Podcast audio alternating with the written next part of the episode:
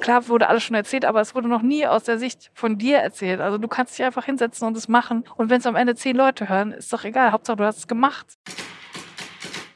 Hi, mein Name ist Salwa Humsi und ihr hört unterwegs mit. Mein heutiger Gast ist Julia Becker. Julia ist Autorin, macht Comedy und sie hat auch einen Podcast.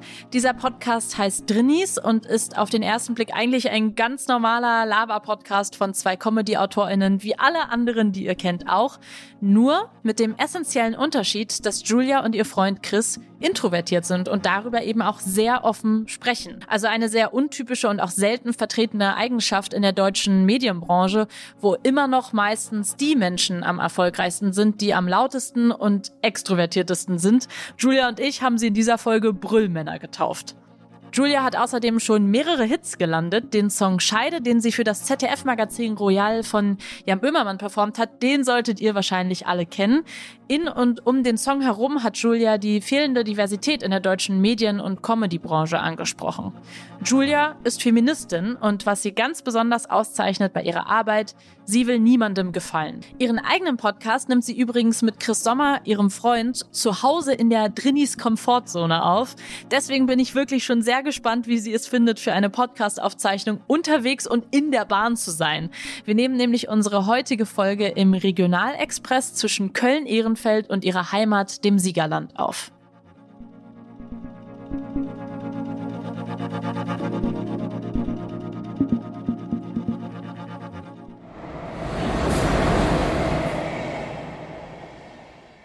Hallo Julia Becker.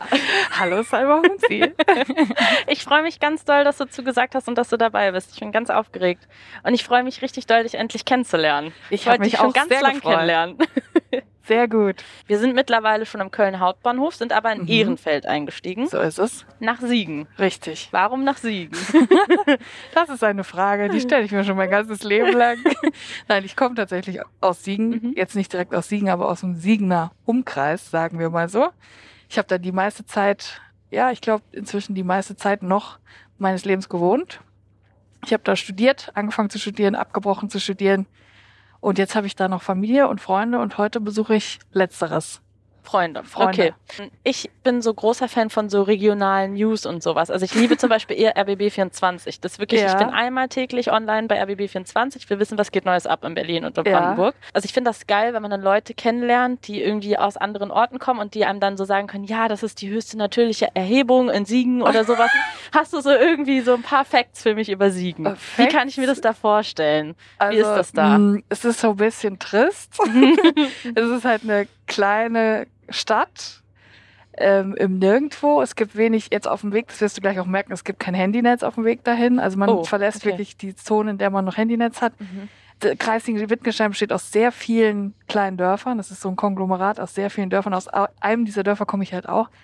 Ähm, Fun Facts zu Siegen. Ähm, es gibt ein Schloss, es gibt sogar zwei Schlösser, das mhm. untere und das obere Schloss. Im unteren Schloss ist jetzt die Uni und da war früher ein Knast drin und da saß mal Martin Semmelrogge im Knast. Das ist ein guter Fakt, finde ich.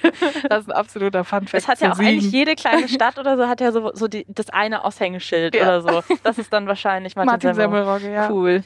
Nee, und du? ich habe auch noch einen Fun-Fact, das wissen tatsächlich die ja. wenigsten. Und zwar, Bibis Beauty Palace hat in Siegen angefangen mit ihrem YouTube-Kanal. Oh, auch gerade brandaktuelles Thema. Brandaktuell. Ich mhm. denke auch, dass wenn wir jetzt in Siegen ankommen, dass da die Flaggen auf Halbmast hängen, weil sie sich getrennt haben, dass sie auch einen Trauerflor tragen. Ja. Ähm, ja, Bibi hat ja gleichzeitig mit mir an derselben Uni studiert, wissen auch mhm. die wenigsten. Wusste ich damals selber nicht, habe ich erst später erfahren. Mhm.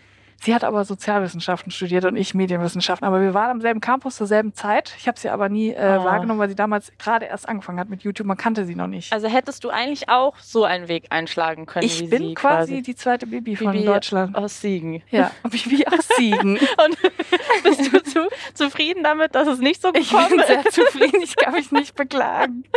Und fährst du denn da jetzt gerne hin? Also ist das irgendwie sowas, wo nee. du jetzt so, nee, okay, nee. dass du denkst, geil, nach Hause? Ähm, ja, klar. Also ich freue mich natürlich auf die Leute, die ich mhm. da sehe, aber ich fahre generell sehr ungern nach Siegen. Es hat so verschiedene Gründe. Ich habe immer irgendwie so, also wenn ich aus dem Zug aussteige, dann habe ich immer direkt so eine Beklemmung. Mhm. Es ist auch immer so vier Grad im Schnitt kälter als in Köln. Also man steigt wirklich bei Hagel und Regen aus, mhm. weil man bei Sonne eingestiegen ist. Und dann ziehen direkt so böse Siegenwolken auf. Ui, ui, ui. Und ähm, ja, es ist halt im Vergleich zu Köln, es, es stinkt halt leider so ein bisschen ab. Ne? Also es ist eine schlechte Infrastruktur, die Busse fahren irgendwie komisch, die, die sind überfüllt, es gibt zu wenig Angebote und ähm, es ist, ich bin nicht so gerne da. Ich bin gerne bei meinen FreundInnen, aber ich kann jetzt nicht der Stadt so viel, ähm, Mhm. so viel zehre ich jetzt nicht von der Stadt. Also deine Familie besuchst du nicht?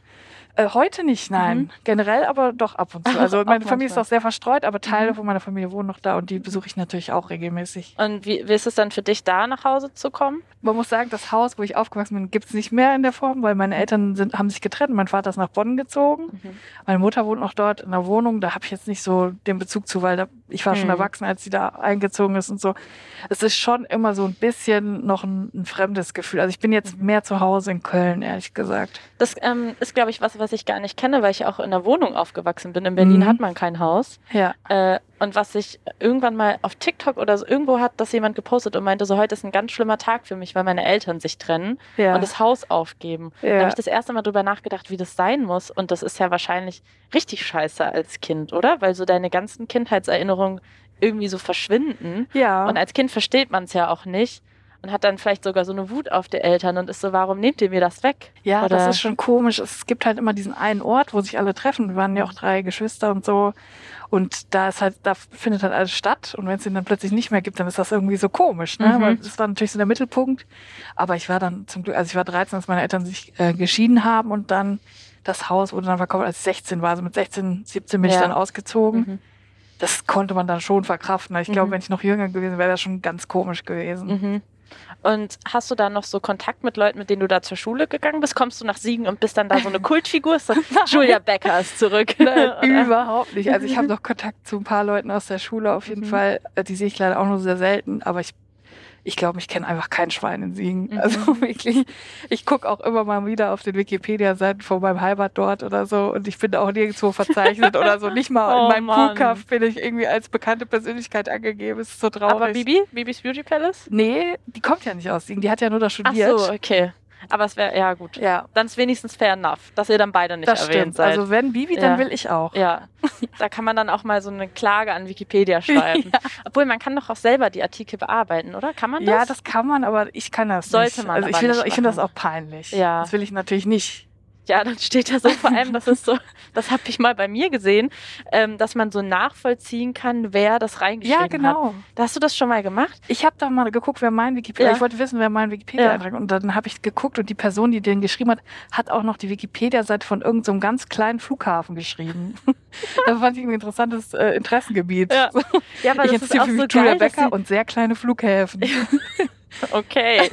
Aber das ist auch geil, dass das dann irgendwie so ein Hobby ist für Leute, dass die sowieso bei Pokémon, dass sie das dann so sammeln. Okay, so ich war, oder wenn so eine neue Pressemitteilung kommt, sagen wir mal, du würdest jetzt ab morgen deine äh, Heute-Show übernehmen Ja. und die Pressemitteilung geht raus, dann ist irgendeine Person so, ich schreibe das als erstes in ihren Wikipedia-Eintrag. Ja, und, Und das dann- geht so schnell in Sekunden. Ja, Als hätten wirklich. die immer irgendwie ihr Wikipedia-Programm in, in Reichweite. Ja, Also Wahnsinn. komplett absurd.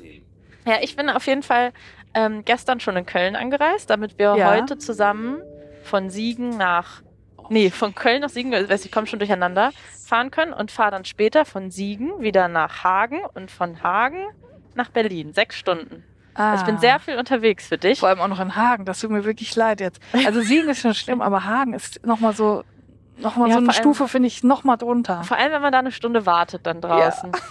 Aber es wird bestimmt mega cool bei diesem regnerischen, düsteren Wetter. ähm, ich habe aber gestern was gemacht in Köln, wo ich äh, sofort, als ich es gemacht habe, dachte, das kann ich dir dann heute erzählen, ganz stolz. Und zwar ähm, war ich noch verabredet mit einem Freund und hatte so 20 Minuten Fußweg, es war mir zu lang, ich war faul. Und letztens hat mich ein Freund an E-Roller, also hat mir die so ein bisschen äh, ans Ja. Herz gelegt, als ich in Frankfurt war. Und dann bin ich ähm, die Strecke einfach mit dem E-Roller gefahren und dachte, ich mache das jetzt. Wirklich? Und ich bin aber innerlich gestorben, weil ich würde sowas das ist doch so machen. schnell. Ja, ist auch schnell. Aber mittlerweile bin ich ja tough as fuck und mach das einfach. Oh yeah. Und fühle mich cool dabei. Nein, also ich bin wirklich innerlich gestorben, weil ich dachte, das ist mega cringe, dass ich jetzt hier, also wenn mich jetzt eine Person sieht, wie ich vor allem du kannst da auch nicht cool draufstehen. Nein, überhaupt nicht. Aber der Freund, mit dem ich da letztens unterwegs war, der hat dann auch so Moves gemacht. Also der ist so in so S-Form gefahren. Das sieht schon mal viel lässiger aus, weil es eher aussieht wie ein Skateboard. ja. Hat er so einen Fuchsschwanz noch hinten dran gemacht? Äh, ja, aber er war kurz davor. ähm, ja, und da dachte ich so, okay, wenn ich jetzt Julia Becker erzähle, dass ich mit dem E-Roller gestern durch Köln gelaufen bin, dann haut die wahrscheinlich gleich wieder ab. Du, Das ist so die most you. not drin, drinny thing to do, was du machen kannst in stimmt, der ja. fremden Stadt. Ich würde mich das niemals fahren. trauen, aber ich habe durchaus Respekt vor Leuten, die sich das trauen, ja. Naja, oh Gott, wir kommen jetzt weg von den E-Rollern. Ich ähm, wollte noch erzählen, dass ich gestern noch was Neues in Köln erlebt habe. Und zwar habe ich das erste Mal die Moschee gesehen. Die ist schön, ne? Die ist so Die ist schön. so riesig und so schön. So krass, also ganz ehrlich, ich weiß nicht, ob ich jetzt hier rüberkomme wie eine absolute Banausin, aber ich wusste nicht, dass es die gibt. Ich hatte Echt? die nicht auf dem Schirm. Nee, die ist hier relativ berühmt, auch Ja. aus Gründen. Die ist ja wirklich so schön. Der Turm ist so schön, auch so geschwungen oben und das macht schon was her. Ja, richtig krass. Also ich bin da so die Straße lang gelaufen, auf einmal stand die da und ich war so, was ist das eine Moschee Krass, so ne? groß? Auch Ja, Habe ich noch nie in Deutschland tatsächlich gesehen, so eine große Moschee. ja, da wurden auch ganz viele Impfaktionen jetzt durchgeführt. Da konnte Ja? man sich in der Moschee impfen lassen. Ja, Geil. das war cool. Nee, ich fand das total schön, weil mir da nochmal bewusst geworden ist, wie unselbstverständlich das leider in Deutschland immer noch ist, dass auch Moscheen so ja, selbstverständlich im Stadtbild vertreten sind, Ja. auch so groß sind. Ja, so groß und vor allem auch so architektonisch, einfach Mhm. so gewaltig irgendwie so, ne? Das ist dann schon, das sieht man nicht oft in Ja. Deutschland. Und es sieht vor allem aus, finde ich, so ein bisschen wie so eine Philharmonie Ja. oder irgendwie sowas. Oder ähm, die, die Elbphilharmonie. Irgendwie hat mich das so ein Ja. bisschen daran Ja. erinnert, weil das so, so offensichtlich modern und irgendwie neu Ja. gebaut ist und so. Und das war richtig schön, weil ich dann da hochgelaufen bin und dann konnte man auch reingucken, als die Leute gebetet haben, Mhm. was ich auch krass fand, dass man da einfach so reinschauen kann von draußen. Ja, Das waren meine Köln-Erlebnisse ja, cool. gestern. Das war auf jeden Fall ein ähm, aufregender Abend. viel, viel neue Dinge in Köln erlebt. Und jetzt wegen die dir Moschee. Und dann das erste Mal den Ehrenfeld-Bahnhof auch noch gesehen. Wunderbar, toller Bahnhof. toll. Und, aber sie haben den Snackautomaten entfernt. Ja, gesehen. das ähm, hat mich wirklich schockiert. da müssen Der Selekta-Automat. Da müssen wir nochmal investigativ hinterherarbeiten, was da passiert Ja. ist. Warum ist der Snackautomat weg? Ich denke, ich werde ein Schreiben verfassen, ein Das, PDF. äh, ich hab, und wahrscheinlich wirst du eine Antwort bekommen. Wenn du so richtig, Wahrscheinlich. ich glaube, wenn man in Deutschland sich die Mühe macht, anfängt mit so offiziellen Schreiben, die werden dann auch, also bei den Öffentlich-Rechtlichen ist es so, ich weiß nicht, ob du das auch kennst, so ja, von ja. ZDF. Die müssen ja. Ja, genau. Wenn dann halt eine, eine Beschwerde kommt, dann wird es so mega ernst genommen und gefühlt das ganze Ja. Programm geändert, weil eine Person sich beschwert. Ja, das ist auch der Grund, warum ähm, sehr viel in Angst gehandelt wird, wenn es um Witze geht. Denn es könnte ja eine Beschwerde kommen und das will ja niemand, weil das müsste man ja beantworten. Ja. Aber darf ich will man jetzt auch eigentlich nicht nicht öffentlich öffentlich-rechtlichen reden. Nee. Würdest du sagen, dass du dann hier jetzt so den Ort gefunden hast, wo du dann angekommen bist? Oder kannst du dir vorstellen, nochmal Mm. zum Beispiel nach Berlin zu ziehen oder so? Mm, Also Berlin kann ich mir tatsächlich nicht vorstellen. Ich habe da auch schon öfter mal drüber nachgedacht. So Mhm. gibt es ja auch ein paar Jobs in meiner Richtung so, aber ähm, mir ist das irgendwie zu krass. Meine Mutter hat acht Jahre in Berlin gewohnt Mhm. und habe ich die auch immer da besucht und so. Aber ich merke einfach, dass mich die Stadt komplett überfordert, Mhm. ähm, weil es einfach so groß ist. Und äh, wenn ich mich mit Leuten verabrede, bin ich irgendwie manchmal eine Dreiviertelstunde unterwegs, Mhm. nur um da anzukommen. Wenn du mit dem E-Roller fahren würdest, wärst du vielleicht Vielleicht schneller. muss ich mehr E-Roller fahren, Ja. aber ich finde, ähm, Köln hat irgendwie so eine kompakte Größe. Es ist irgendwie fühlt sich nicht an wie eine Großstadt. Es ist Mhm. irgendwie eine wie eine große Kleinstadt Mhm. und ähm, das ist so, glaube ich, das Maximum der Gefühle für mich. Ich kann mir aber vorstellen, dass ich in den nächsten Jahren irgendwann mal so Richtung Umland von Köln-Bonn ziehe, mehr so ein bisschen ins Grüne. Mhm. Und trotzdem bist du aber auch viel unterwegs mit dem Zug, weil, also Zugfahren im, im Podcast, in deinem Podcast drin, ist auf jeden Fall eine große Rolle spielt. Ja. Also pendelst du dann immer zwischen Berlin und Köln oder? Ähm, ja, ich habe ja kein Auto und kein Führerschein, Mhm. deswegen fahre ich eigentlich immer nur Bahn und ähm, manchmal arbeite ich halt in Berlin oder habe Termine in Hamburg oder so und dann fahre ich natürlich dementsprechend extrem viel Bahn. Mhm.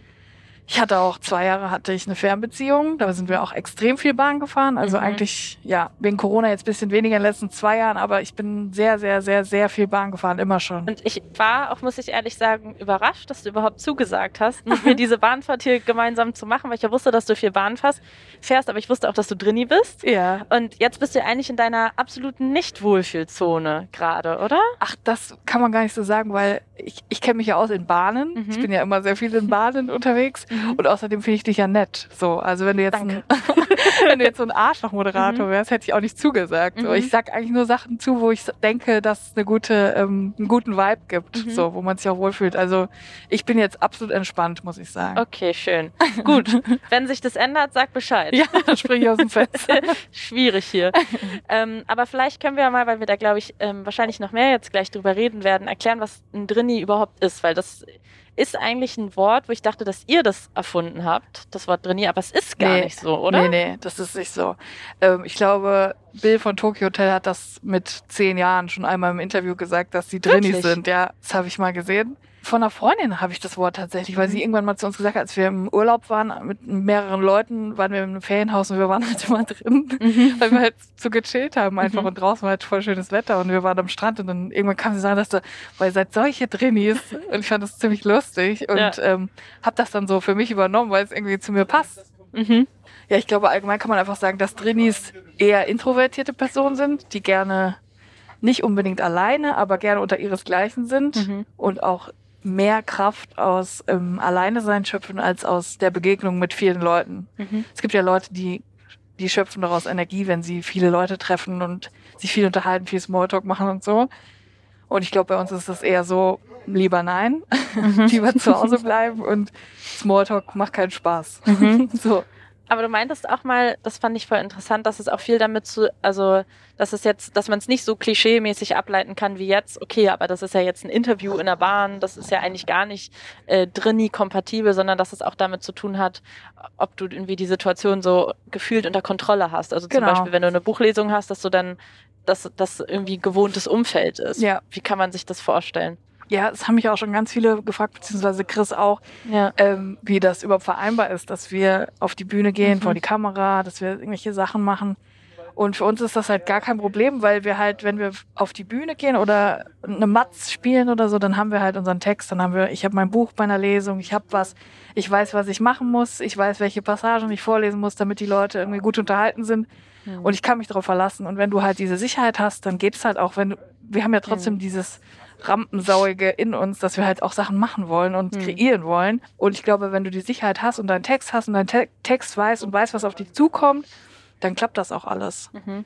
Also ich würde mich auch eher als Drini bezeichnen, mhm. aber ich habe so beide Seiten, glaube ich, auch in mir. Hat weil, ja jeder, glaube ich, auch. Ja, ne? wahrscheinlich. Man denkt sich aber auch immer, man muss dann irgendwie eins sein oder, so, oder sonst mhm. darf man das nicht für sich beanspruchen oder was auch immer. Aber wahrscheinlich it's a spectrum. Klar. so zwischen beiden. Meinst du, ist es dann ein Bedürfnis, Kontrolle über Situationen zu haben am Ende einfach nur? Also wenn man es mal so ein bisschen runterbricht? Ich denke ja. Ich denke einfach, man, man fühlt sich am wohlsten, wenn man die Dinge unter Kontrolle hat und wenn man weiß, was als nächstes passiert mhm. und nicht ins kalte Wasser geworfen wird mit 100 fremden Menschen und jetzt über Atomphysik plötzlich referieren muss, ja. ohne dass es einem vorher jemand gesagt hat. Mhm. Aber warum ist es für uns unangenehm und warum machen wir uns so viel einen Kopf darüber, wie wir es schaffen, Situationen zu, herzustellen, in denen das halt so sein wird, dass wir sie so halbwegs überblicken können und warum ist es für manch, manche Men Menschen komplett egal? Ja, das ist die große Frage, ne, warum wir Menschen so unterschiedlich ja. sind. Ich weiß es nicht, aber ich sehe es auf jeden Fall inzwischen nicht mehr als ähm, Manko oder als Fehler mhm. an, sondern es ist einfach, Menschen sind verschieden und mhm. die einen sind so, die anderen sind so und ähm, ich mache mir über die einen Sachen mehr Gedanken, andere Leute weniger und dafür mhm. kommen bei mir aber auch teilweise gute Sachen bei rum, die ich dann mhm. ähm, aufschreiben kann, wo ich eine Geschichte von erzählen kann, die andere Leute nicht schreiben können, weil sie gewisse Dinge nicht beobachten können, die ich aber mhm. beobachten kann. Und so ist es halt es ist immer ein Gleichgewicht. Also das, was ich vielleicht in der Situation nicht so gut kann, kann ich woanders besser. Mhm. mhm. So ist es halt. Mhm. Ich dachte, da ihr im Podcast so viel auch übers Bahnfahren redet, also wirklich sehr, sehr viele Geschichten erzählt, wo, wo es euch als Drinis beim Bahnfahren schwer gemacht wird, sage ich ja. mal. Vielleicht können wir ja so ein paar Tipps sammeln, wie man sich als Drini die Bahnfahrt so naja, ich sag mal, angenehm wie möglich machen kann. Ich fange mal mit meinem Learning an. Ja. Ich habe irgendwann angefangen, mir einen Sitzplatz nur noch im Gang zu buchen, weil ja. es mich komplett unter Stress gesetzt. Man würde ja klassisch einfach immer den Fenstersitz buchen, ja. weil man sich denkt, ja, da hast du irgendwie mehr Platz, da kannst du dich am Fenster anlehnen, du kannst rausgucken, es ist viel schöner. Aber wenn du dann einen Typen neben dir sitzen hast, der einschläft Richtig. oder der einfach scheiße ist ja. oder der vielleicht nett ist, aber man macht sich im Kopf so einen Film und denkt halt, dass der scheiße ist und dass der eigentlich ausstehen kann. Und man hat schon eine ganze Geschichte im Kopf, aber es ist eigentlich nichts passiert, ja. außer dass man sich einmal Hallo gesagt hat. das hat mich so gestresst, dass ich einfach nicht auf Klo gegangen bin. Ja, Und dann habe ich schon auf dem Klo drüber nachgedacht, was, wenn ich gleich wieder pullern muss Ja, und dann wieder an ihm vorbei muss, dann denkt er, ich bin die crazy Frau, die die ganze Zeit pullern Ja. muss. So weit war er schon. ja. Ähm, und dann schon so genau getimt habe, okay, ich muss jetzt mindestens eine Stunde sitzen bleiben, bis ich nochmal ihn frage, ob ich vorbei kann, sonst denkt er, was will die jetzt schon wieder draußen machen, Ja. obwohl der sich wahrscheinlich gar keine Gedanken drüber macht. Überhaupt nicht. Aber wir müssen auch ehrlich sagen, es gibt Leute, die so sind. ja, das Ich stimmt. hatte gestern ein sehr spießiges deutsches Ehepaar neben mir sitzen und die haben jeden Move, den ich gemacht habe, ganz genau seziert. Ganz Oh genau. Das Gott. heißt, das gibt's auch. Ja. Das kommt ja woher. ja, Das wäre mein Learning. Was, was Ja. hast du? Wie optimierst du dir denn dein Bahnfahren? ähm, also erstmal, sobald ich weiß, dass ich verreisen muss, sofort nach Bahntickets gucken, Mhm. damit man erstens die günstigsten bekommt und zweitens die ähm, vielleicht sogar in der ersten Klasse günstig fahren kann und drittens gibt es auch in der ersten Klasse Einersitze. Das Mhm. ist natürlich die Ja. Creme de la Creme der Ja. Sitze in der Bahn, wenn du alleine sitzen kannst. Das ist der absolute Traum. Mhm. Dann habe ich auch gemerkt, wenn man einen Zweiersitz hat und es ist sehr leer in der Bahn, also so leer, dass jetzt nicht zwangsläufig jemand neben dir sitzen müsste, dann kannst du auf jeden Fall immer den Tisch von dem Platz neben dir runterklappen, Mhm. da was drauflegen und eine Jacke auf den Stuhl sitzen, äh, legen, damit es so aussieht, als würde da jemand sitzen, der gerade auf Toilette Ich ist. glaube, das machen viele Leute. Ja. Das geht natürlich nicht, wenn jetzt der Zug Ja. mega voll ist und Mhm. jemand auch sitzen will. Mhm. So. Aber erstmal so, äh, dann kriegt man nicht diese Angst, jetzt kommt gleich eine fremde Person und hindert mich am Pullern. So, ne? Aber ich habe dann die Angst, dass was, wenn jetzt jemand kommt und fragt, sitzt da jemand? Und wenn ich dann sage nein, was häufig genug passiert, Ja. weil ich dann nicht lügen kann und auch Ja, nicht ja, will, klar. weil das zu gemein wäre, denke ich mir so, oh nein, jetzt denkt er, ich bin so ein Idiot, weil ich jetzt mir hier den zweiten Platz noch reserviert habe, weil ich keinen Bock habe. Ja, aber da musst du dann, glaube ich, einfach durch. Ja, Aber ich glaube, Ja. die Chancen sind gering, dass jemand fragt, wenn auch noch andere Plätze frei sind. das stimmt. Dann, ist, dann sind die tatsächlich gering, weil dann wollen die Leute auch alle einen Einzelplatz. Richtig. Aber es gibt auch Menschen, die sich dann direkt neben dich setzen. Alles um Ja, dich herum ist leer und die sind dann oh, keine Ahnung, unangenehm. was mit denen ist. Unangenehm. ja. Das Schlimmste ist auch immer, wenn man einen Platz reserviert hat und dann sitzt jemand auf deinem Platz, den du Mhm. reserviert hast. Dann willst du natürlich nicht so oberallmannmäßig direkt sagen, Entschuldigung, Sie sitzen auf meinem Platz. Ja. Und dann bist du auch gleichzeitig unsicher, ob du nicht vielleicht im falschen Waggon bist und fälschlicherweise der Person Ja. sagen musst. Und manchmal habe ich dann einfach gar nicht gesagt und habe mir irgendeinen Platz gesucht, den ich nicht reserviert hatte, wenn ich Ja. alleine bin. Mhm. Wenn ich mit jemand anderem reise, dann geht das, weil man Ja. dann zu zweit irgendwie ist. Mhm. Aber wenn ich alleine bin, dann traue ich mich gar nicht, das zu sagen. Dann gehe ich einfach und suche mir irgendeinen anderen Platz. Also Hotzo hatte das mal, El Hotzo, der ja auch im Podcast zu Gast war, in Ja. seiner Story gepostet, dass ähm, eine alte Dame oder so auf seinem Platz sitzt und dass der Zug komplett voll ist und er jetzt auf dem Gang sich Ja. hingesetzt hat, weil, er, weil es ihm zu Ja, unangenehm das war könnte zu ich auch nicht. Das kenn, also da muss ich sagen, kenne ich nichts. Da bin ich Echt? so, da kenne ich gar nichts. Ich habe den Platz reserviert, da bin ich komplett albern und genieße es dann auch. Ich denke mir, ich habe mich um meinen Platz gekümmert. Ja. Das ist doch jetzt dein Problem, dass ja, du keinen gebucht so, hast. ne? Ich weiß nicht, ist dann vielleicht jetzt nicht meine schönste Eigenschaft, aber ich habe mich ja drum gekümmert. Das ja, kann doch jetzt nicht. Und vor allem ich hat mach man das ja damit bezahlt. ich ja genau, ähm, ja 4 Euro. 4,50 Euro. Wirklich. Wird jetzt wahrscheinlich auch noch teurer. Wie alles. Schön. Und hattest du mal ähm, so eine absolut schlimmste Drini-Situation in der Bahn?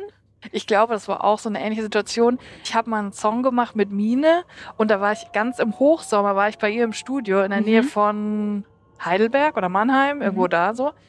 Auf jeden Fall waren es über 40 Grad und auf dem Rückweg, ich hatte auch einen Platz reserviert, auf dem Rückweg war der Zug extrem überfüllt, weil der Zug davor ausgefallen ist. Und dann ist auch noch die Klimaanlage ausgegangen. Und ich habe vergessen, die ganze Zeit Wasser zu trinken. Und ich hatte auch kein Wasser dabei. Hm. Und ich habe schon so gemerkt, der Zug war so voll und ich konnte gar nicht zu meinem Platz, den ich reserviert hatte. Ich musste also vor der Tür die ganze Zeit so stehen. Und ich dachte so, okay, du musst dich nur vorkämpfen. Und dann habe ich aber auch gesehen, dass da eine äh, ältere Frau saß auf meinem Platz. Dachte ich so, die kannst du bei dem Wetter, bei 40, Mhm. 45 Grad im Zug, kannst du die nicht verscheuchen und Ja, sagen, ja. sie müssen jetzt stehen. Mhm. Und dann habe ich auch schon so gemerkt, dass mir plötzlich so schwarz vor Augen wurde. Ne? Oh Gott. Und so wirklich so kurz vor Ohnmachtsanfall, dehydriert, Oh. mega heiß und so.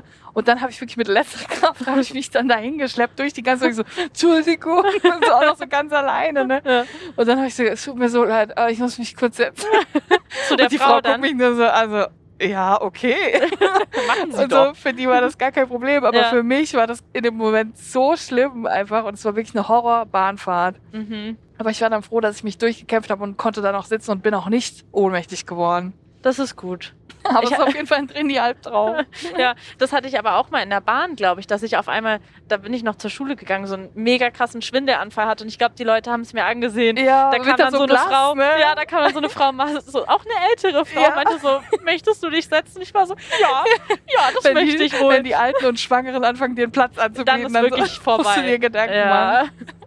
Also ich, ich finde, es gibt so ein paar Sachen, wofür du stehst, also so Feminismus, dann wahrscheinlich Comedy, das Drinni sein, aber was auch ganz wichtig in dieser Liste dazu gehört, ist Komfortabilität, komfortabel, kom, was ist das, das Wort? Gemütlichkeit. Gemütlichkeit.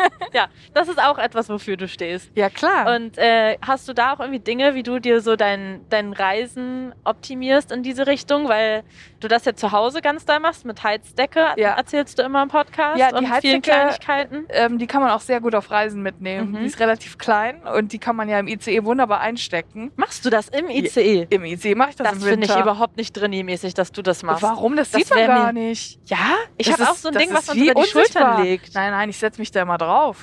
Wirklich, das ist so das ist wie eine, wie eine Sitzheizung für, für die Oh, Bahn. Das würde ich mich irgendwie nicht trauen. Das sieht man gar nicht. ja? Du steckst Okay. das ein, dann legst es hin und setzt dich drauf. Sieht kein Geil. Mensch. Das finde ich richtig badass von dir, muss ich sagen. Das habe ich nie so wahrgenommen, aber es ist einfach eine, äh, eine portable Sitzheizung. Ja, ja, es macht Sinn. Und wenn du dann aufstehst und pullern musst zum Beispiel, dann sind die Leute so, hä, wo sitzt die denn da drauf? Das Gute ist ja, dass mein Heiz meine Heizdecke blau ist. Und Mhm. die Sitze sind auch blau. Man sieht es wirklich kaum. komplett optimiert, ja, ja. ist Mhm. camouflagemäßig. Ja, Ja, okay. Mhm. Ansonsten, ich habe immer genug ähm, Akku dabei in Form von manchmal auch eine Steckerleiste. Wirklich? Wenn ich merke, es gibt irgendwo zu wenig ähm, Steckdosen, dann habe ich immer so eine kleine Steckerleiste mit vier Mhm. Steckern. Das finde ich einen guten Tipp. Nehme ich auch in jedes Hotel mit, weil Ja. ich oft gleichzeitig viele Sachen laden muss. Ähm, Wenn ich ins Hotel fahre, haben wir auch öfter ein HDMI-Kabel dabei, damit Mhm. wir unseren Wichtig, Laptop an den. Mhm. Fernseher anschließen Mhm. können, damit wir auch streamen können. Ja, das sind so meine kleinen Tipps Mhm. für die Reise, für die moderne, gemütliche Reise. Ich habe so manchmal so Selbstoptimierungszüge, Ja. dass ich mir so eine Vorstellung mache von, wie so mein, mein bestes Ich sein könnte. Und das, und Ja. das, gerade habe ich da so eine, also schon länger, muss ich sagen, habe ich da so eine Phase, was das Reisen betrifft, weil ich Ja. auch so viel beruflich unterwegs bin und so diese Traumvorstellung habe, dass ich das irgendwann komplett einfach optimiert habe. Ja. Sodass ich quasi aus, dass man gar nicht erst in diesen Modus kommt, oh Mann, manchmal hat man ja dann auch keinen Bock, so viel zu arbeiten. Oder Mhm. manchmal erregt man sich ja dann auch darüber auf, dass man gar nicht erst in diesen Modus kommt, so Mann, und immer bin ich nur unterwegs und jetzt habe ich nicht mal mein Hyaluron dabei oder irgendwie sowas. Und Meine Niacinamide. Genau, ja, du weißt, du weißt, Ja, wovon ich ich, spreche. Und jetzt genau. habe ich mir mein komplettes Skincare-Setup, also meine tausend Ja. Cremes und Serien und was weiß ich was, Hab in ich so auch alle im kleine Rucksack. und auch abgefüllt in klein. Nee, leider Okay. nicht. Ich habe mir Das ein Etikettiergerät geholt und Sehr kleine. Fläschchen mit 10 mm Größe. Alles drüber ist schon zu groß. Mega 30 gut. Milliliter zu groß. Ja. Und habe mir alles abgefüllt. Und auch so Sachen wie Bepanthen, was man Ja. nur im Notfall mal braucht. Ja. Aber wenn, dann bist du richtig sauer, wenn du im Hotel bist und dir das denkst, ist so gut. Mann, jetzt bin ich wieder unterwegs und jetzt brauche ich Bepanthen und habe sie nicht dabei. das, Und ist so gut. Aber eine ich Frage, wie machst du das denn mit Serien, mit so Pipettenserien? Füllst Ja, du die auch mit ab? Pipetten habe ich es tatsächlich noch nicht probiert, aber ich glaube, ich würde es dann einfach auch so reintropfen, Stück für Stück. Das, ist so eine gute Mediti- Idee, weil das- ich habe immer so eine Riesentasche mit Ja, diesen ganzen genau. Sachen, Ja. die du, wo du natürlich nur einen Bruchteil von brauchst auf Reisen. Ja, Das ist eine richtig gute Idee. Vor allem sind das ja auch immer so schwere Glasdinger, und man will Die ja dann auch richtig nicht, viel dass die Platz kaputt weg. gehen und so. Ja. Und das macht einen dann schon, finde ich, immer wütend beim Reisen. dass ich da nicht drauf gekommen bin. Ist wirklich eine sehr gute Idee. Vor allem geil, ne? Etikettieren macht so Spaß. Es macht so viel es macht Spaß. so Spaß. Also ich muss wirklich sagen, das war für mich ein Happening. Ich habe das Ja. am Wochenende geplant. Also ich hatte mir das, ich wollte jetzt für diese Reise das das erste Mal so machen, habe mir die Fläschchen geholt und ich habe mich die ganze Woche darauf gefreut, das am Wochenende machen zu können. Das so, Etikettierwochenende. Ja, und abfüllen. Das ist so geil, weil ich mir dann schon vorgestellt habe, wie ich die ganzen Fläschchen so hinstelle im Hotel Ah, so und ein so. Alchemist. Ja, richtig geil. Für, für Parfüm habe ich mir auch jetzt so ein Apfelfläschchen geholt. Das Echt? gibt's auch. Das kannst du oben auf dein Parfüm aufstecken Ja. und es dann da so reinpumpen. Echt? Kannst du mit den meisten Parfüms machen, kann ich dir später mal zeigen. das gibt's? Ja, das heißt, man kann, es ist noch viel Luft beim Optimieren vom Reisen. Und mein Traum wäre, dass ich irgendwann einen Koffer habe, wo diese kleinen Fläschchen schon drin sind, Ja. wo äh, mein extra Reiseladekabel schon drin ist. Mhm. Und so einfach so alles, was mir so, meine Latschen, ich nehme immer auch Reisen, äh, La- Latschen mit zum Ja, Reisen, dass man sich wichtig. zu Im Hause Hotel, fühlt. wichtig. Und dass man dann einfach sagt, ich muss jetzt schnell los, okay, da sind die wichtigsten Sachen schon drin. Dass es so Ich komfortabel bin ist. wie komplett möglich. begeistert von der Idee. Ich finde das richtig gut. Ja, oder? Vor allem, wenn du dann auch so eine kompakte Tasche hast und Ja, da genau. in dieser Tasche ist auch nochmal alles so kompakt. Und dann hast du das Gefühl, du hast die ganze Welt in diesem kleinen Ja. Rucksack, alles, was du brauchst. Ja, und das ist doch toll, wenn man sich dann nicht die ganze Zeit aufregt, dass einem irgendwas das fehlt. ist einfach wunderbar. Ja. Und damit könntest du dann auch durchs Handgepäck kommen, weil du ja nur so kleine Fläschchen hast. Wenn du die noch in, in einen Zipperbeutel machst, kannst du ja so im Handgepäck mitnehmen. Und da habe ich jetzt noch Angst, dass, die, dass denen dann meine Fläschchen nicht gefallen. Manchmal sind die ja so Ah. penibel. Ja. Und dass die dann, oder dass die das vielleicht sogar suspekt finden, Sie haben da etwas etikettiert. Ja. dass ich so viele abgefüllte Flüssigkeiten in verschiedenen Konsistenzen habe. Ja. Weil woher sollen die wissen, dass, dass da nicht irgendwas Da musst du krasses erst drin mal dem? Security-Mann er- erklären, was Niacinamide Ja, sind. ne, ja, vor allem das sieht ja dann auch wirklich ein bisschen weird aus, wenn da so steht Nia Ja. oder was auch immer. Und der ist so, hä, was, was wollen Sie damit machen? Ja. Das nehmen Sie nicht mit. Okay, finde ich gut, dass wir uns da auf jeden Fall einig sind. Ähm, ich kann dir einen Link zu den kleinen Fläschchen schicken. Ich bitte darum. und ich ähm, werde nächste Mal, wenn ich reise, mir so, ein, so eine Steckerleiste mitnehmen. Ja. Weil das finde ich einen richtig es gibt auch so Tipp. Würfel. Die habe Ja. ich leider noch nicht, aber es gibt so, die sind sogar dann Oh, noch die so modern designt sind, ne? Genau, Ja. Mhm. die sehen gut aus. Die haben dann so, Ja. so einen Anschluss für die Steckdose und dann ist es Mhm. ein Würfel mit ganz vielen verschiedenen. Und die kannst du auch mit verschiedenen ähm, Adapterfächern quasi Oh. für verschiedene europäische Anschlüsse und USA und so. Das Mhm. ist echt praktisch. Um das noch abzuschließen, was mir auch letztens erzählt wurde, ist, dass ähm, Leute Kerzen mitnehmen ins Hotelzimmer. Kerzen. Auch um so, so ein heim, heimisches Gefühl zu haben. Da hätte ich voll ich Angst einen vor dem ähm. Feuermelder. Naja, nee, bei einer Kerze doch nicht. Das Ja, ist ja kein, in dem Sinne so großes offenes Feuer oder so. Ja, wenn das so flackert. also ich habe ja zu Hause auch einen Feuermelder, der geht auch nicht an, wenn ich da überall die Kerzen habe. Aber ähm, jetzt mal eine Frage, sind das dann so Duftkerzen oder was? Nee, ich glaube einfach so eine normale, also ich würde mir ein Teelicht mitnehmen. Ja gut, aber dann, dann- wiederum würde ich auch so einen kleinen ähm, Einmann-Kontakt ähm, Raclette, So Raclette-Grill, den man über dem Teelicht macht. Gibt's ja auch. Da musst du erst so ein kleines Fännchen und dann kannst du, brauchst du nur ein Teelicht drunter stellen und dann kannst du dir so einen Einmann-Raclette man machen. zwei in ein. Ja. Ein Teelicht und ein Also wenn schon, Raclette. denn schon. Die Leute, die nach dir im Zimmer sind, die werden sich richtig freuen, wenn du so einen guten Appenzeller vorher noch geschmolzen hast. Die werden sich wahrscheinlich wirklich freuen. Ist das für dich ein Vorteil, dass Leute jetzt durch den Podcast äh, wissen, dass du quasi drinni bist und dann vielleicht auch so sind, boah, die Julia lasse ich mal in Ruhe oder die rufe ich mal nicht spontan an, weil, weil du im Podcast schon tausendmal erzählt hast, dass du das nicht magst? Oder hast du manchmal sogar das Gefühl, dass die Leute vielleicht dann so vor dir zurückscheuen und dass es dann vielleicht auch mal einen negativen Effekt haben kann? Beides, glaube ich. Also ich muss dazu sagen, die Leute, die mich anrufen, das sind natürlich die Leute, die meine Handynummer haben und die kennen mich sehr gut. Und Ja. ähm, die wissen auch, wann sie mich anrufen können und wann nicht und wie das alles läuft. Ähm, ich merke aber schon, dass Leute jetzt so ein bisschen vorsichtiger werden im Mhm. Umgang mit mir, was eigentlich nicht nötig ist, weil ich lebe ja schon immer so, wie ich Ja, lebe. ja. So. Aber es ist natürlich auch lustig zu sehen, wie die Leute dann plötzlich fangen, so anfangen, so Anstrengungen vorzunehmen, wie Mhm. ähm, beim Meeting mir zu sagen, du kannst die Kamera ruhig ausstellen, wenn das unangenehm ist. Oh, Ich so, aber- nee, schon okay. Aber ist dir das dann, also bist du dann so geil eigentlich? Also cool, wenn die mir entgegenkommen oder ist es dann Es so ist eins eigentlich- zu viel? Es ist eigentlich cool, aber ich will halt auch gar nicht diese Extrawurst. So. Ja, Ich ja. fände es halt cool, wenn es so allgemeingültig wäre, Mhm. wenn man einfach vor dem Meeting sagt zu allen Leuten, ihr müsst die Kamera nicht anmachen. Mhm. Wenn ihr sie anmachen wollt, macht sie an, wenn nicht, macht sie nicht an. So. ja. Aber ich will jetzt auch nicht immer so als Sonderling immer so Mhm. melden, das ist dann auch irgendwie so unangenehm. Mhm. Aber man kann schon so eine leichte Veränderung feststellen bei den Leuten. Das ist Mhm. schon interessant. Und auch, dass ich mehr E-Mails bekomme und, und weniger nach meiner Handynummer gefragt wird im, im Okay. professionellen äh, Bereich.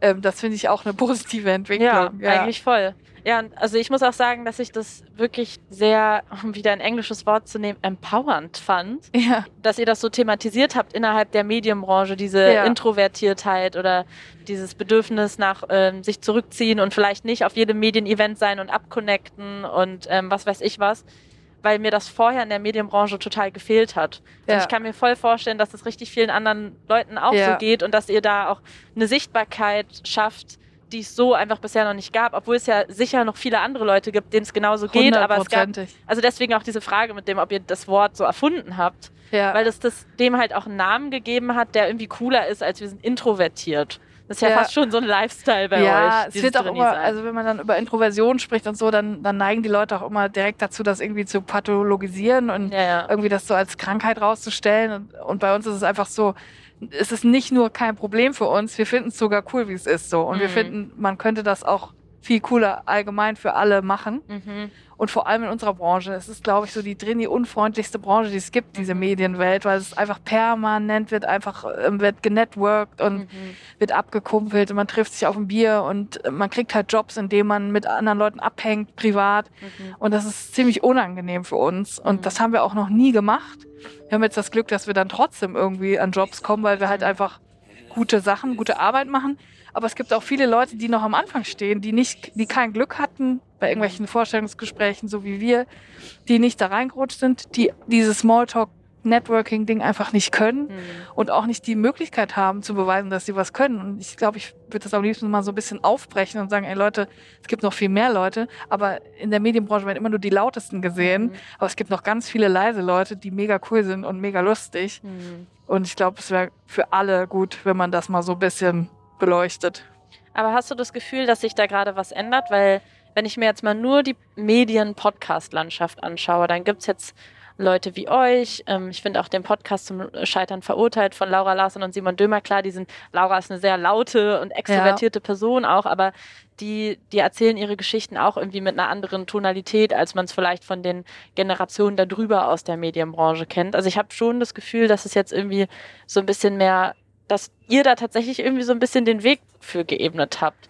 Nimmst du das auch so wahr oder bin ich jetzt leider gerade ein bisschen zu utopisch und red mir das irgendwie schön? Also es würde mich natürlich mega freuen, wenn Mhm. das so ist. Ne? Das, das wäre cool. Aber ähm, was man natürlich auch sagen muss, ist, dass seit Jahren immer die gleiche Art von, ich sag jetzt mal Person, aber eigentlich meine ich Mann, Hm. ähm, in den, in den Podcast-Charts ganz oben ist. Und das Mhm. sind eigentlich fast immer Typ Moderator, Typ YouTuber, Typ, ähm, ich rede mega laut und bin mega funny und bin mega Mhm. selbstbewusst. Und das sind immer die, die am aller, aller, allermeisten gehört werden, am aller, allermeisten Geld damit verdienen. Hm. Aber es wäre cool, wenn wir da jetzt auch mal so ein bisschen die Tür für andere aufmachen, die vielleicht nicht so sind, die einen angenehmen äh, Ton miteinander haben, die nicht sich selber am lustigsten und am geilsten Mhm. finden.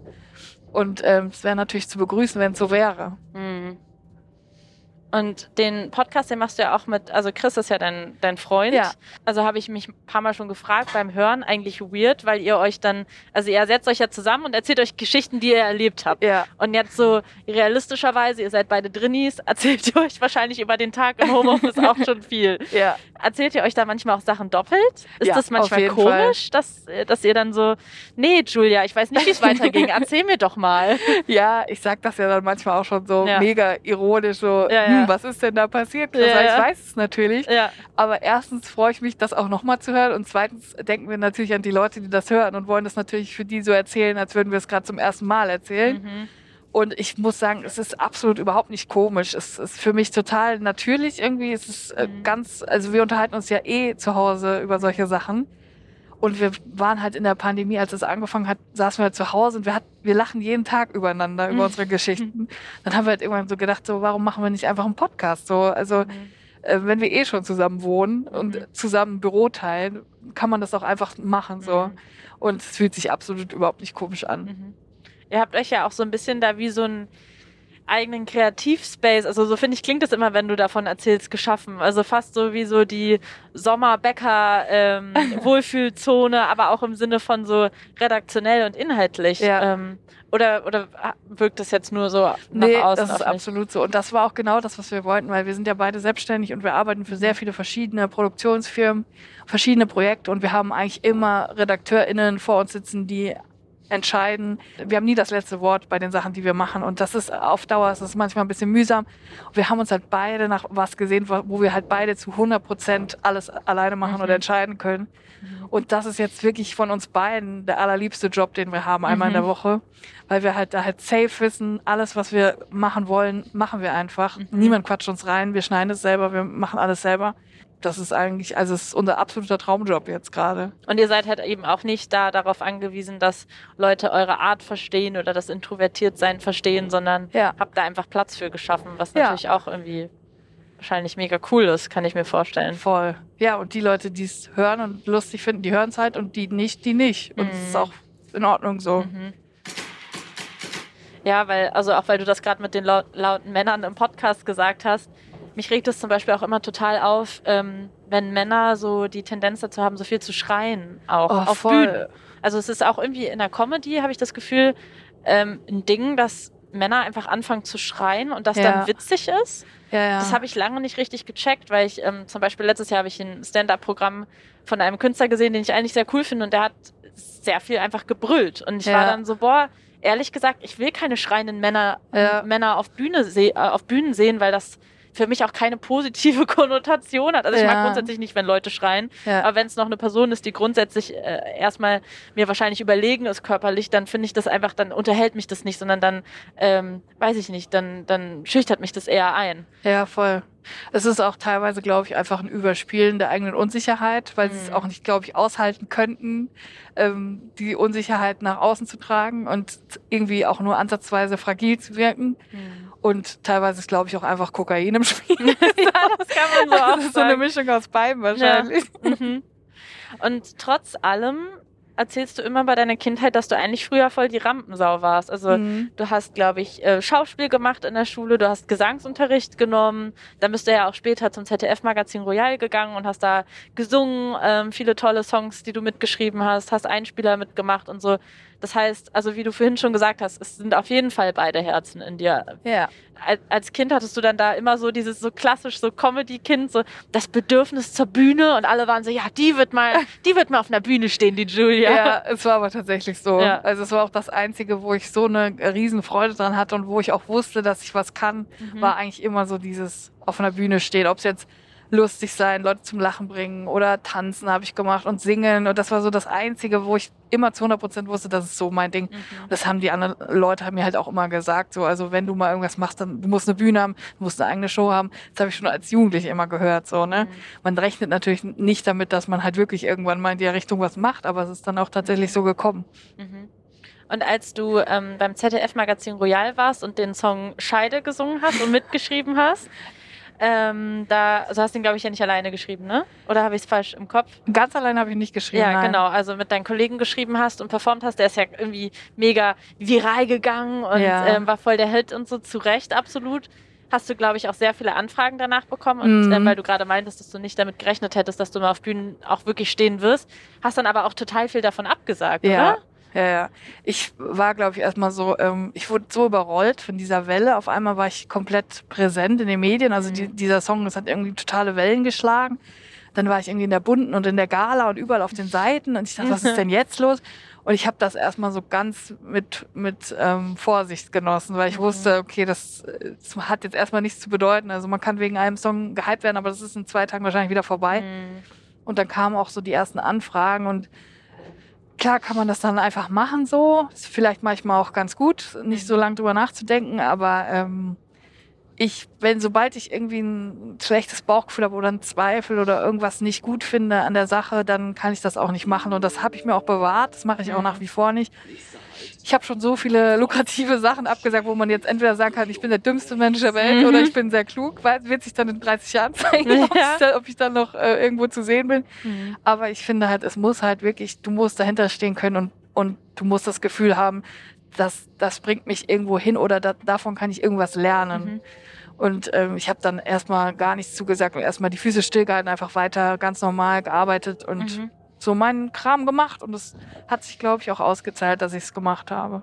Ja, weil wenn wir so über die schreienden Medienmänner reden, dann finde ich, ist das wirklich so das absolute Gegenbeispiel, dass du quasi erzählst, ja, mir wurde eine eigene Show angeboten und ich hätte hier irgendwie Sidekick sein können und ich hätte das machen können und das waren eigentlich krasse Angebote, Bote, die haben sich aber nicht richtig angefühlt und ich habe die einfach alle abgesagt.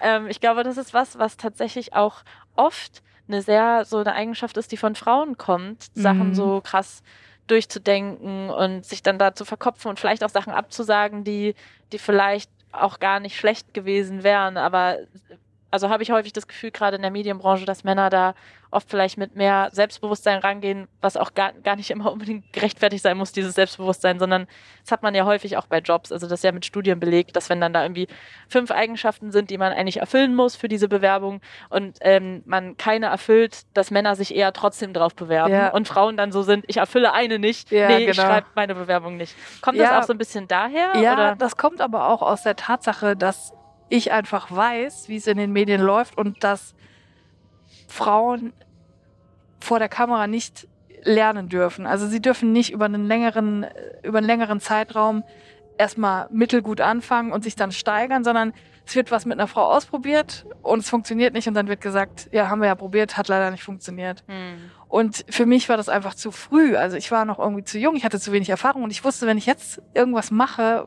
und es wird nicht gut, dann bin ich direkt wieder weg vom Fenster. Und ich bin jetzt so auf dem Trip, dass ich sage, es muss, ich muss erst so gut sein, dass wenn ich dann mit irgendwas vor die Kamera gehe, dann muss es auch wirklich knallen. Ich habe halt nicht 50 Chancen wie andere Männer, die halt, wo die Redakteure halt hinterherlaufen und sagen, hier willst du eine Show, funktioniert nicht, nicht schlimm, machen wir nächstes Jahr wieder eine Show und danach probieren wir es nochmal und dann vielleicht nochmal woanders und dann eine andere Uhrzeit und so. Mhm. Das, das gibt's bei uns Frauen nicht. Das habe ich noch nie gesehen, dass eine Frau irgendwie über fünf oder zehn oder zwanzig Jahre sich entwickeln durfte vor der Kamera mit einer eigenen Sendung. Tell me about it. Ja. Aber ähm, ich, also es ist sehr traurig, wie du das formulierst, weil du es sehr auf den Punkt gebracht hast, aber du hast natürlich recht. Und das ist auch ähm, natürlich ein absolutes Armutszeugnis über unsere Medienbranche, wenn man als Frau schon mit diesem Bewusstsein daran gehen muss, weil natürlich auch nicht alle mit, keine Ahnung, wann, wie alt warst du, als der Scheidesong rauskam? 27, 25? Äh, 2016, 25. ja, mit 25 an einem Punkt sind, wo sie auch so ein Sendebewusstsein haben und auch irgendwie so ein Selbstbewusstsein haben, krasse Jobs abzusagen oder so,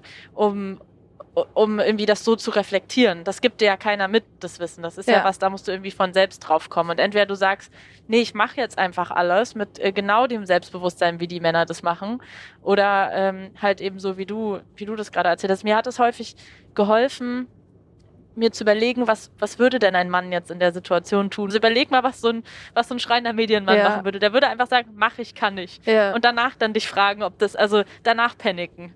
Weil früher habe ich dazu tendiert, zum Beispiel auch mal zumindest, also ich habe nie einen großen Job abgesagt, weil ich Angst davor hatte, aber ich war häufig kurz davor, ja. dass ich so dachte, oh Gott, ich kann das doch gar nicht. Ja, Warum genau. soll ich das machen? Ähm, die, die, es gibt doch jemand, der das viel besser kann. Oder ja, so. klar. Ähm, das, das ist ja wahrscheinlich auch was komplett Natürliches und ich finde das auch gut, wenn man, also das zeigt ja auch, dass man sich viel reflektiert und einen Anspruch hat und so.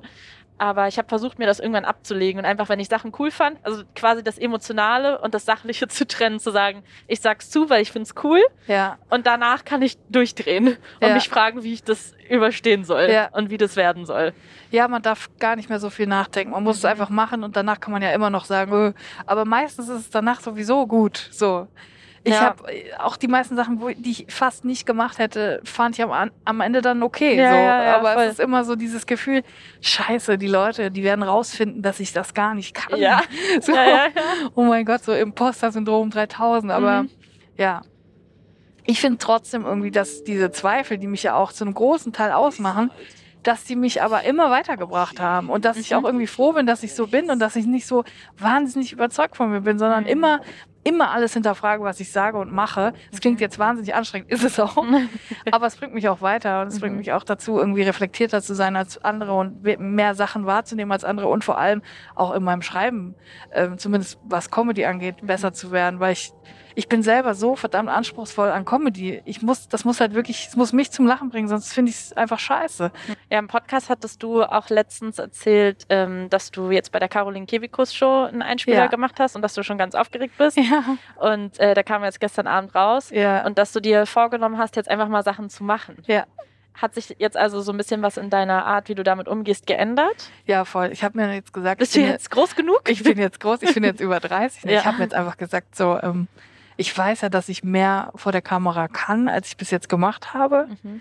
Und ich will das jetzt auch mehr machen, aber halt unter, meinen, äh, unter meiner Prämisse, dass ich halt Mhm. sage, die Sachen, die ich im, im Fernsehen mache, will ich halt auch selber schreiben. So. Mhm. Weil oft kriegt man halt Sachen oder Skripts, wo man sagt, ah, es ist nicht so richtig lustig irgendwie. So, ich kann das Mhm. nicht vor der Kamera jetzt mit gutem Gewissen machen, weil ich finde es selber nicht so geil. Mhm. Und deswegen ist halt mein Anspruch jetzt, was natürlich auch sehr hochgegriffen ist, aber ich will eigentlich alle Sachen, die ich im Fernsehen mache, auch selber schreiben und soll, ich will es selber lustig finden. Mhm. Und ähm, das habe ich mir jetzt vorgenommen und deswegen bin ich jetzt auch ähm, ab und zu mal bei Caroline Kebekus, aber auch ausschließlich mit meinen eigenen Sachen, die ich selber alleine schreibe. Mhm.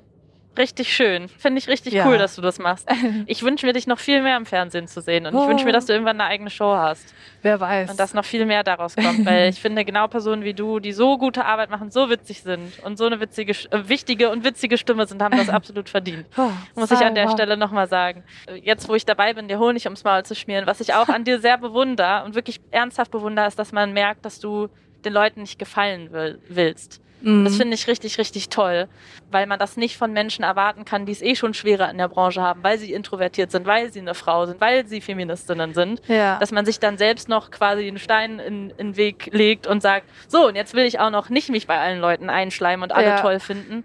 Finde ich richtig stark. Ähm, und habe mich da zum Beispiel bei dem Scheidesong gefragt, wo du eigentlich in den Interviews drumherum relativ kritisch auch so über die die Strukturen in der Medienbranche geredet hast, über den Comedy-Raum, als du noch beim ZDF-Magazin ja. Royal geschrieben hast und so.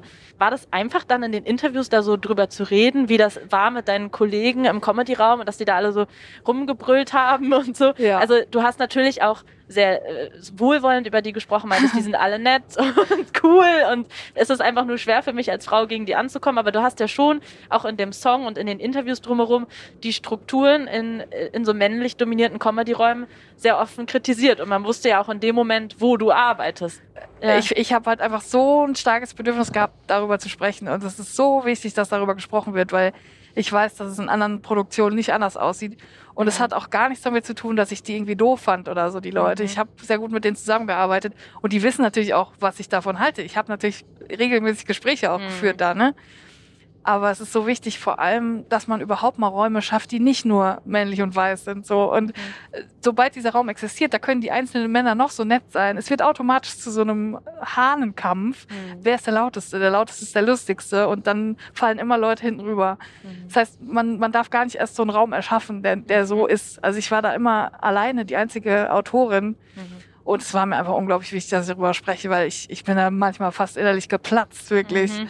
Und ich bin jetzt auch super froh, dass ich selbstständig bin und nicht mehr jeden Tag ähm, zu einer Situation ausgesetzt bin. Mhm. Ne? Und wie gesagt, das sage ich, obwohl ich alle mochte. So, aber es ist einfach sehr schwierig, wenn man sowieso nicht so laut ist, sich einfach durchzusetzen gegen fünf laute, selbstbewusste Typen. Mhm. Ich finde die Comedy-Branche da auch sehr eigen. Also es sind am Ende gar nicht so viele Leute, sondern es sind gefühlt die gleichen, ein Pool von 20 Menschen ja. oder höchstens 30, die an, den, an ja. allen Sendungen mitschreiben. Ja. Oder am Ende sind es auch überall irgendwie die gleichen Autoren, die so rübergereicht werden. Ich sage bewusst, ich gender das bewusst nicht, weil es meistens halt Autoren sind. Und äh, die, wenn man dann abends in irgendeine Bar geht oder so, dann sind auch alle immer da, weil es auch gar nicht so viele Bars gibt und nicht so viele Leute. Und irgendwie ist das auch so die Magic an Köln. Also mich fasziniert das. Ich finde es wirklich auch auf eine Art irgendwie so faszinierend und cool, weil das für mich so ja. Fernsehen ist. Mhm. Ähm, und andererseits ist es auch so, finde ich, wenn du dann in so einer Bar bist mit fünf Comedy-AutorInnen, dass es echt, also auch, auch wenn Frauen dabei sind, super anstrengend werden kann, super weil wirklich eine Punchline nach der anderen. Jeder muss einen draufsetzen. Man kann sich teilweise gar nicht normal unterhalten. Nee, und du kommst auch in so einen Pointendruck die ganze Zeit. Ja, du musst ja, auch Zeit abliefern, weil ja. du willst natürlich jetzt nicht auch als einzige unlustige Person da den Abend, deswegen einfach gar nicht hingehen. so, das war so mein Rezept. Einfach, ich habe das irgendwann nicht mehr dran, ich habe da auch nicht mitgespielt. Ich habe dann irgendwann für mich gesagt, ich weiß, dass ich lustig bin und ich versuche einfach mhm. lustige Sachen zu schreiben und mit dieser Arbeit zu mhm. überzeugen. Mhm. Aber ich spiele da nicht mit bei diesem Spiel, weil das ist mir mhm. einfach viel zu anstrengend. Aber man muss einfach ähm, bei sich bleiben und einfach sagen, ich mache jetzt mein Ding. Und das andere kann man ja trotzdem, man kann es, man kann ja empfänglich sein und Sachen lernen. Und ich habe dann irgendwann auch einfach nur noch meine Kopfhörer aufgezogen und einfach mhm. so im Dokument geschrieben. Mhm. so. Und das war halt auch echt eine gute, eine sehr gute Schule. Ich war ja fast fünf Jahre beim ähm, Neo Magazin mhm. und ich war da ja auch fünf Tage die Woche. Und das heißt, ich habe alle Genres in dem Sinne ja. gemacht. Also ich habe nicht nur die One-Liner für ein Stand-up mitgeschrieben, sondern ich habe auch Anmoderation, mhm. Abmoderation mhm. und auch ähm, Matzen, alles. Mhm. Also komplett einmal die Bank weg. Ich habe das jeden Tag gemacht. Und wenn du das jeden Tag machst, fast wie im Büro, also es mhm. war ja im Büro, aber fast so wie eine Beamtin, eine Humor mhm. Humorbeamtin, mhm. dann lernst du halt wahnsinnig viel. Und das war halt eine richtig, richtig gute Schule, dass ich so viele verschiedene Sachen machen konnte. Was mir auch aufgefallen ist in der ähm, Comedy-Szene, in der Comedy-Bubble, wie auch immer man es nennen will. Im Comedy-Sumpf. ja, so kann man es auch nennen. Ähm, ist, als ich wusste quasi, dass ich für diese zwei Monate nach Köln gehe, hab, war ich erst so, oh Gott, dann sind da alle Comedians und ich, ich habe da gar nichts Nur sagen Comedians auf der Straße. Aber so ein bisschen ist es doch so in Köln. Ja klar, die laufen hinterher. Ähm, kennst du, kennst du, kennst du? Am Bahnhof. Wirklich im Supermarkt.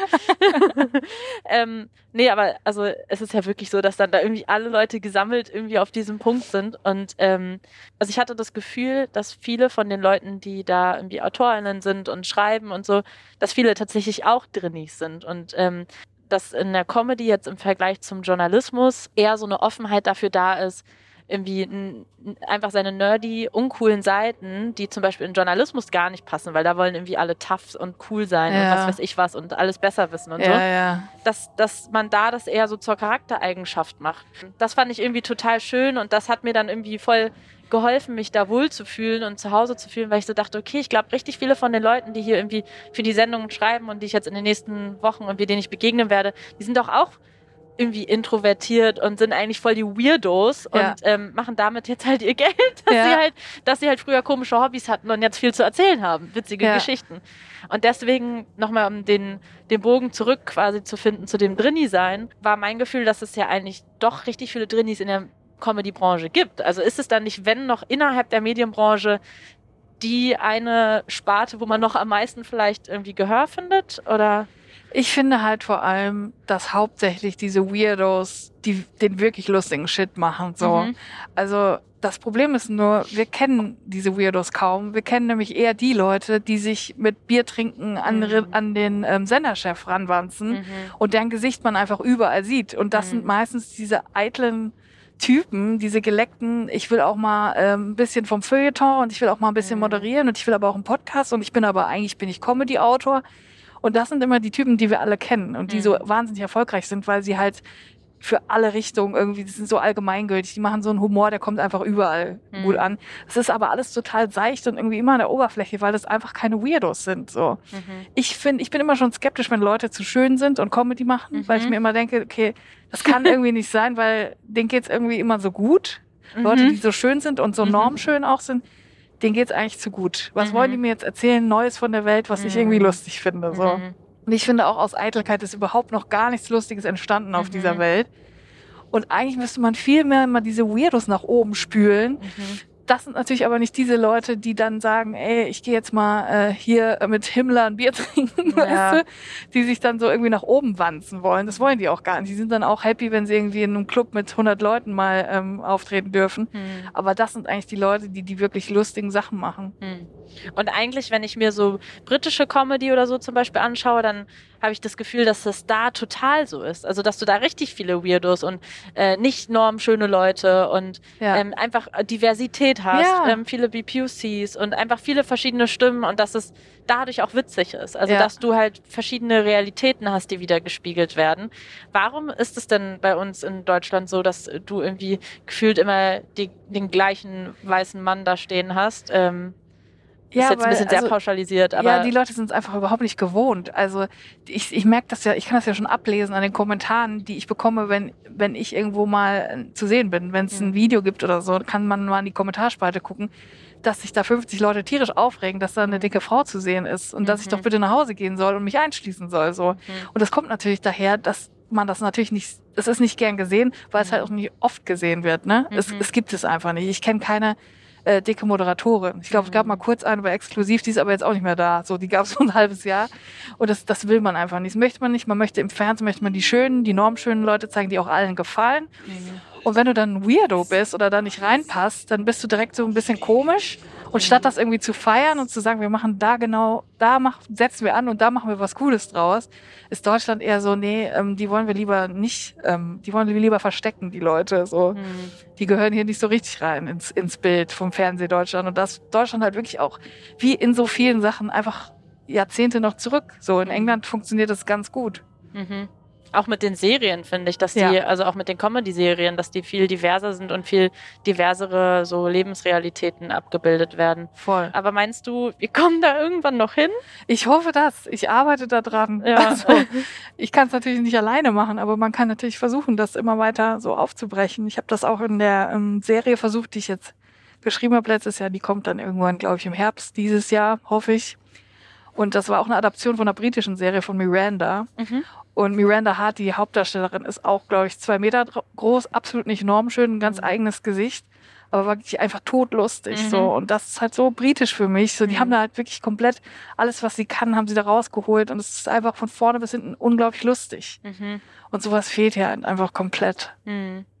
Ja, ich musste ähm, vorhin noch an den Satz denken, den ähm, wegen ZDF Magazin Royal. Jan Böhmermann hatte das vor kurzem in einer Fest- und Flauschig-Folge gesagt und meinte, im Journalismus wollen die Leute immer ähm, die wollen immer gefallen und die wollen ähm, immer so Markus Lanzig sein, also irgendwie mhm. akademisch und zu allen Themen Bescheid wissen und intellektuell und äh, Feuilleton, wie du gesagt hast, und, und gut aussehen und cool und so unnahbar und hart. Und in der Comedy ist es zumindest so, dass du, also wenn du zum Beispiel der dünne Lauch bist oder was auch immer, dass du irgendwie Kapital daraus schlagen kannst, dass du, dass du der Weirdo bist. Deswegen, ähm, das hat, fand ich irgendwie schön, wie er das da erzählt hat, auch wenn das natürlich noch nicht so ist, leider in Deutschland, aber dass es da zumindest eher noch so ein bisschen diese Lockerheit da ist, dass man sich über sich selber lustig machen kann. Das ist ja. zum Beispiel was, was ich im Journalismus total vermisse. Ja. Weil wenn du mit Politikern sprichst und dich über dich selber lustig machst oder so deine schwachen, vermeintlich schwachen Seiten zeigst, dann, äh, dann bist du dem irgendwie, dann, dann passt du da nicht in diesen akademischen Raum rein. Oder dann, da, da, da muss man sich irgendwie so zu ernst nehmen. Ja. Und das ist zum Beispiel was, wo ich mir auch dann in, in der, im Journalismus vielleicht ein bisschen mehr so diesen Comedy-Vibe wünschen würde, ja. quasi. Ich glaube, das würde alles ein bisschen auflockern. Ja, es ist auf jeden Fall eine, irgendwie eine verknorzte Branche. Also in der mhm. Schweiz sagt man oft verknorzt, wenn irgendwas so, hm, es kommt nicht so richtig aus sich mhm. raus. Mhm. Alle sind irgendwie so, mh, hm, so ernst, so steif. Ja, ja, Und äh, generell Journalismus an sich wird ja schon zum Glück mega ernst genommen, aber die Leute an sich nehmen sich ja auch wahnsinnig ja, ernst. Ja, genau. Also das wäre wirklich überhaupt nicht meins. Ja, so. ja danke. Aber was sind denn, also wir haben jetzt voll viel über die Momente geredet, geredet, wo man sich auch mal als Frau in dieser Branche denkt, boah, irgendwie ist das doch alles beschissen ja. ähm, und anstrengend und ist das überhaupt hier der richtige Platz und über diese ganzen Kämpfe. Und was sind denn die Momente, wo du da, wo du dich dabei angekommen fühlst? Und ich meine, wir haben gerade darüber geredet, gestern war Christi Himmelfahrt, du hast trotzdem gearbeitet, wie es halt so ist als selbstständige ja. Person. Ich auch. Ähm, was sind die Momente, die dich irgendwie, dir dir dann Spaß machen oder wo du denkst, dafür arbeite ich gerne in Christi Himmelfahrt oder ich habe natürlich auch wahnsinnig viel Spaß. Das klingt alles so wahnsinnig traurig, was ich jetzt erzählt habe, aber ich habe natürlich wahnsinnig viel Spaß, auch beim Schreiben. Ich, ich kicher manchmal schon äh, über meine eigenen Sätze, die ich schreibe, mhm. weil, weil ich auch, ich bin auch wirklich dankbar, dass ich mit so einem Quark auch einfach mein Geld verdienen darf, ne? Weil ich auch gar nicht wüsste, was ich sonst machen sollte. Mhm. Ich weiß mhm. gar nicht, was ich sonst so machen könnte, wo, wo ich irgendwie äh, diesem Land dienen könnte, außer im Humorbereich. So. Mhm.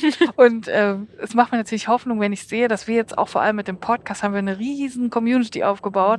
Und die sind einfach so supportive und wir haben da auch schon öfter darüber gesprochen, ähm, dass es sehr wichtig ist für uns als selbstständige Person, dass wir ähm, Feedback bekommen, auch öffentlich, dass die Leute mhm. ähm, Feedback geben, dass sie positive Sachen schreiben, weil das natürlich auch wichtig ist, dass Sachen gut ankommen, weil sonst sind wir auch ganz schnell wieder weg vom Fenster. Und das haben wir uns so ein bisschen aufgebaut und die sind wirklich unfassbar ähm, supportive und haben sich das jetzt total ähm, angewöhnt, immer wenn wir irgendwas machen, das zu unterstützen, egal mhm. wo, in welcher Sendung, was wir wieder machen. Ach cool. Und das ist halt sowas, ich bin einfach so froh, dass wir das, dass wir damit angefangen haben mit diesem mhm. Podcast, weil wir jetzt unseren eigenen kleinen Kosmos haben und da sind einfach irgendwie gar keine Arschlöcher bei. Das sind mhm. irgendwie so angenehme Leute, die einfach nett sind und sagen, boah, ich will mehr von euch sehen, hören und so weiter.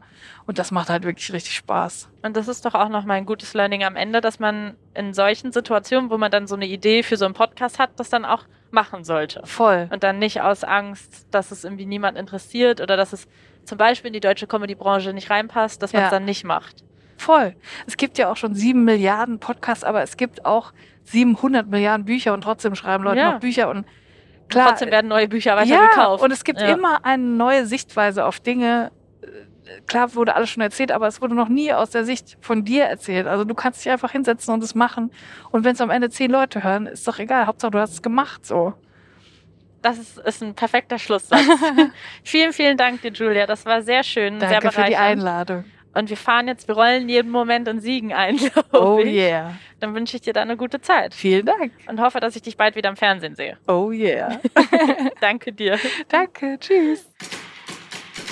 Dieses Gespräch hat mir sehr, sehr, sehr viel Spaß gemacht. Und falls es euch auch so viel Spaß gemacht hat, dann freue ich mich natürlich sehr, sehr doll, wenn ihr diesen Podcast hier unterstützen wollt. Das könnt ihr tatsächlich von zu Hause aus, ja. Und zwar, indem ihr diesen Podcast bewertet, zum Beispiel bei Spotify oder bei Apple, wo auch immer ihr ihn hört. Oder indem ihr uns folgt und uns gerne auch an eure Freunde und Freundinnen weiterempfehlt oder auf Social Media, auf euren, euren Social Media Kanälen diese Folge hier postet. Und jetzt geht's erstmal in 14 Tagen weiter und dann mit einer neuen Folge mit dem deutschen Popstar Max Giesinger.